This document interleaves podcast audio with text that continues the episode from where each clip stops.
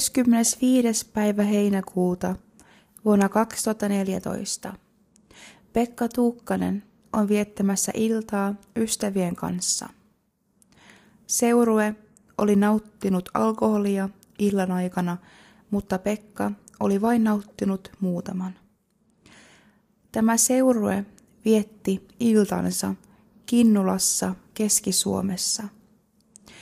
Illan hämärtyessä ja kellon lyödessään kahdeksan Pekka päättää lähteä kotiin kävelemään, vaikka kilometrejä hänen oman asuntoon on 40.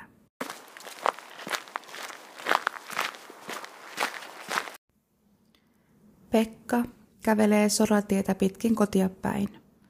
Kello 5.30 aamuyöllä Pekkaa ohittaa kuorma-auto.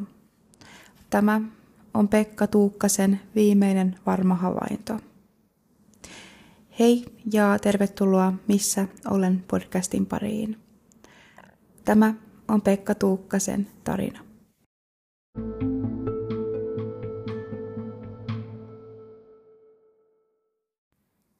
Pekka Tuukkanen syntyi vuonna 1963 kuuden lapsen perheen viidentenä lapsena. Pekan isän kuolema sattui hänen ollessaan 18-vuotias, eli vuonna 1981. Pekka asui äidinsä luona. Pekka ei opiskellut, vaan hänen opiskelut jäivät peruskouluasteelle. Pekan täyttäessä 18, eli samana vuonna, kun hän menetti isänsä, Pekka jäi varhaiseläkkeelle. Pekan kerrotaan olevan hiljainen, rauhallinen, itsestään huolehtiva, omissa oloissaan viihtyvä nuori mies. Pekan aikuistuessaan hän päätti muuttaa omilleen ja muutti yksiöön, joka sijaitsi Hiekan mäentiellä. Pekka tykkäsi pyöräillä ja kävellä. Pekka Tuukkanen, 41-vuotias perholainen mies, on viettämässä iltaa ystäväseurueen kanssa. Iltapäivällä he siirtyvät Kinnulaan sijaitsevan omakotitaloon. Talossa on Pekka ja seurue. Talon omistaja on luvannut Pekalle yösijaa ja aamulla kyydin takaisin oman asuntoon, joka sijaitsee perhoossa – noin 40 kilometrin päässä. Päivän ja illan aikana tulee nautittua alkoholia, mutta Pekalle ei maistu alkoholi. Jos hänelle tarjotaan, hän voi muutaman juoda. Kellon lyödessään kahdeksan illalla Pekka kertoo seurueelle, että lähden kotiin. Ja hän lähtee ulos ovesta. Muut paikalle jääneet sanovat, että no kyllä se kohta tulee takaisin tänne. Pekka ei kuitenkaan koskaan palannut takaisin. Yksi seurueesta huomaa jotain outoa. Katsoessaan ikkunasta ulos, Pekka kääntyy pihatieltä väärään suuntaan. Perho on oikealle, Kivijärvi on vasemmalle. Pekka lähtee kävelemään kohti Kivijärveä.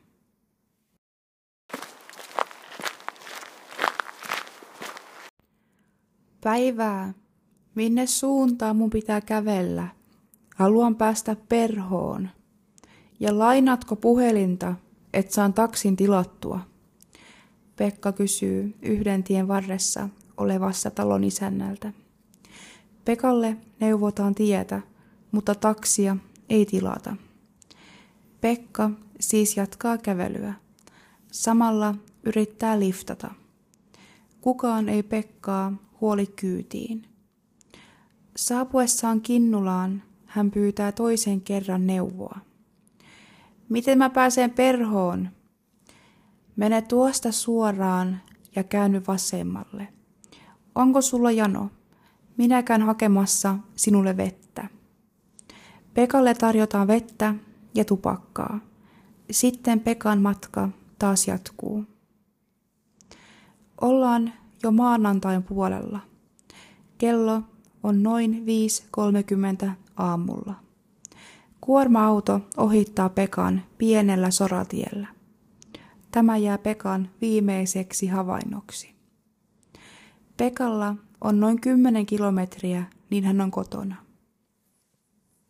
Kotiin hän ei kuitenkaan koskaan saapunut. Pekan veli tekee Pekasta katoamisilmoituksen Saarijärven poliisille sen jälkeen, kun hänelle kerrotaan Pekan katoamisesta, eli viikko Pekan katoamisen jälkeen. Pekan veli on karavaanailemassa Lestijärvellä sinä hetkenä, kun sai kuulla veljensä katoamisesta. Pekan veli otti kaveri mukaan ja päätti, että lähtee käymään Kinnulassa, siellä missä Pekka vietti viimeisen iltansa. Pekan katoamistapausta alettiin heti tutkia ja saman tien oli selvää, että Pekka ei ollut omaehtoisesti kadonnut. Pekka oli kuitenkin jättänyt maksukortinsa yhdelle henkilölle ennen katoamistaan. Viittasiko tämä siihen, että Pekalle oli tehty jotain pahaa? Vai halusiko Pekka vaan hyvää hyvyyttään lainata vähän rahaa tai korttiansa? Pekan korttia käytettiin hänen katoamisillan jälkeen. Tätä poliisi tutki heti alussa ja selvisi, että se liittyy Pekan katoamisillan tapahtumiin, mutta ei Pekan katoamiseen. Läheiset olivat myös varmoja siitä, että itselleen Pekka ei ollut mitään tehnyt. No, mitä sitten tapahtui Pekalle heinäkuisena iltana vuonna 2014? Siihen saatiin ehkä vastaus, mutta se vastaus saatiin vasta vuonna 2006.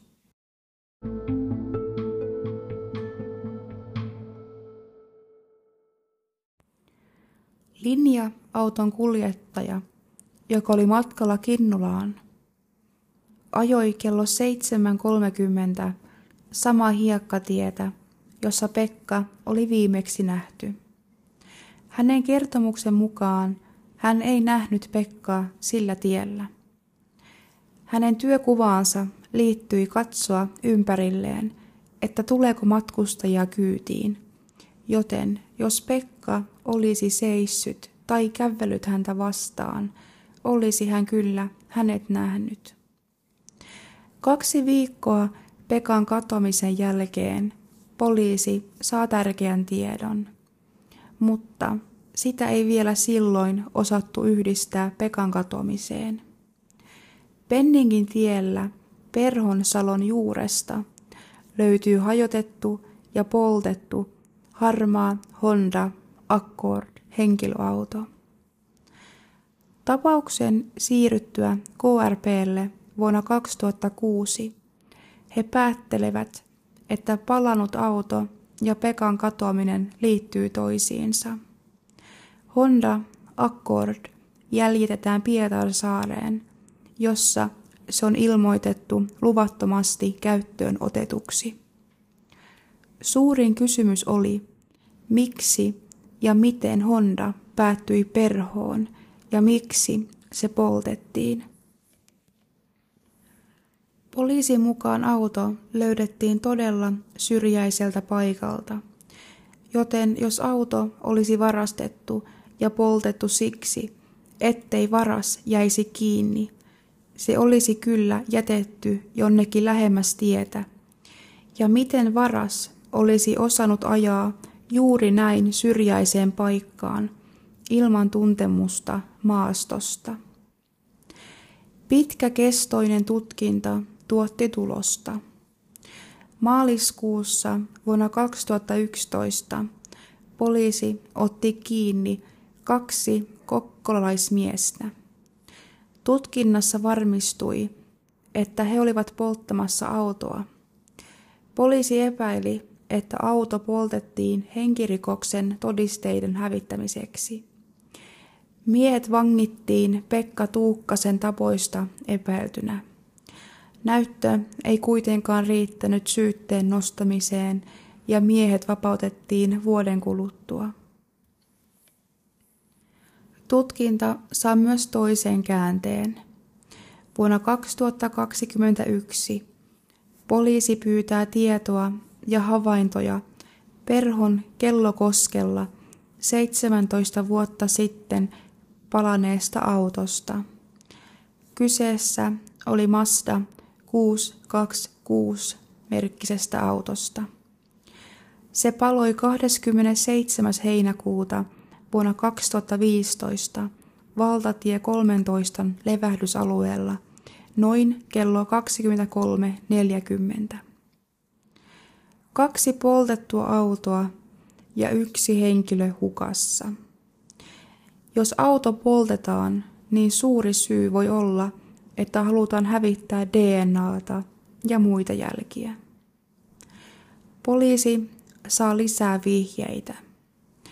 Yksi KRPn tutkintalinja on naisen kertomus, jonka mukaan Pekka olisi otettu Perhon kunnan puolelta katoamisaamuna heinäkuussa vuonna 2014 kyytiin autoon, jossa Pekan lisäksi olisi ollut kyseinen nainen sekä kolme miestä.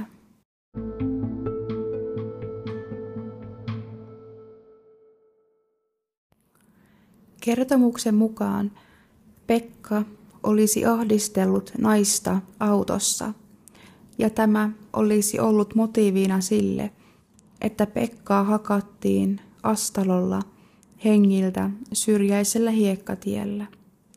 Kertomuksen mukaan ruumis olisi piilotettu erämaahan, mahdollisesti suolle tai johonkin muualle, mistä häntä ei ikinä löydetä.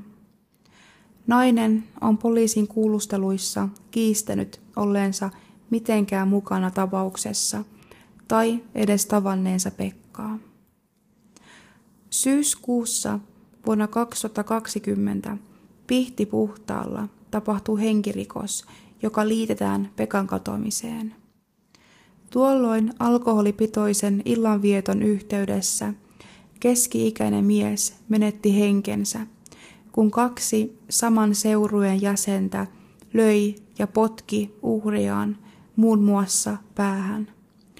Lopuksi toinen heistä kuristi toisen yllytyksestä miestä kurkusta niin, että tämä lakkasi hengittämästä. Kesällä pidetyssä hovioikeuden istunnossa jutun pääntekijän puolustus toi esiin, että henkirikoksen uhri on tiennyt yksityiskohtia vuonna 2004 tapahtuneesta Pekka Tuukkasen katoamisesta ja mahdollisesta henkirikoksesta. Keski-Suomen käräjäoikeuden istunnossa vuonna 2021 lopulla – ei tuhkanen yhteys ollut noussut vastaavalla tavalla esiin. Marraskuussa vuonna 2021 antamassaan tuomiossa Keski-Suomen käräjäoikeus tuomitsi vuonna 1970 syntyneen Reijo Sakari Pylkkäsen hänen aiemman väkivaltarikollisuutensa takia koventamisperusteella 11 vuoden ja kymmenen kuukauden vankeuteen muun muassa taposta ja hautarauhan rikkomisesta. Vuonna 1976 syntynyt Ossi Tapani Kataja tuomittiin jutussa kahdeksan vuoden ja yhden kuukauden vankeuteen. Päätekijän puolustuksen mukaan uhrin hallussa ollut tieto kesän 2004 tapahtumista olisi ollut raskauttavaa uhrin ja pääntekijän kanssa ajoittain seurustelleen naisen kannalta. Pylkkäsen mielestä väkivallan teon aktiivinen käynnistäjä olikin ollut juuri kyseinen nainen, jotta mies tulisi vaiennetuksi. Nainen oli paikalla koko henkirikoksen ajan ja uhrin kuoltua hän kävi kysymässä naapurissa asuvalta tuttavaltaan kaivuria avuksi haudan kaivamiseen. Kun kaivuria ei lainaan saatu, niin miehet siirsivät surmatun autolla tämän kodin pihamaalle. Myös kyseinen vuonna 1987 syntynyt nainen tuomittiin jutussa muun muassa törkeästä pahoinpitelystä ja hautarauhan rikkomisesta ehdottoman vankeuteen. Yhteys Pekka Tuukkaseen ei jäänyt hovioikeudessa pelkästään päätekijän puolustuksen puheiden varaan. Myös todistajana kuulun miehen mukaan uhri oli joitain kuukausia ennen kuolemaansa itkuisena kertonut todistajalle tietävänsä Tuukkasen katoamisesta ja että nainen olisi liittynyt tapaukseen. Toinen hovioikeudessa kuultu todistaja oli puolestaan pihtipuhtaan henkirikoksen esitutkinnassa kertonut uhrin sanoneen, että hän tietää liikaa jostain asiasta ja että hänet tapettaisiin vielä sen takia. Hovioikeus toteaa tuoreessa ratkaisussaan, että uhri todennäköisesti tiesi jotain Pekan katoamisesta. Näyttämättä kuitenkin jäi, miksi uhrin tiedot tapauksesta olisivat henkirikoksen tapahtuma-aikaan koituneet hänelle kohtalokkaaksi, kun tapauksen osapuolet olivat olleet vuosien saatossa paljon tekemisessä keskenään. Tutkinnan johtajan mukaan Pekkaa on etsitty maastosta ruumiskoiran avulla sopivien teiden läheltä. Pekkaa ei ole löydetty. Kun on tällainen tosi vanha juttu, niin ruumiskoiran on vaikea löytää jälkiä. Aina jokainen vihje kuitenkin tarkistetaan, kertoo poliisi. Pekka on edelleen kateissa. Jos sinulla on tästä tapauksesta mitään tietoa, niin ole yhteydessä poliisiin.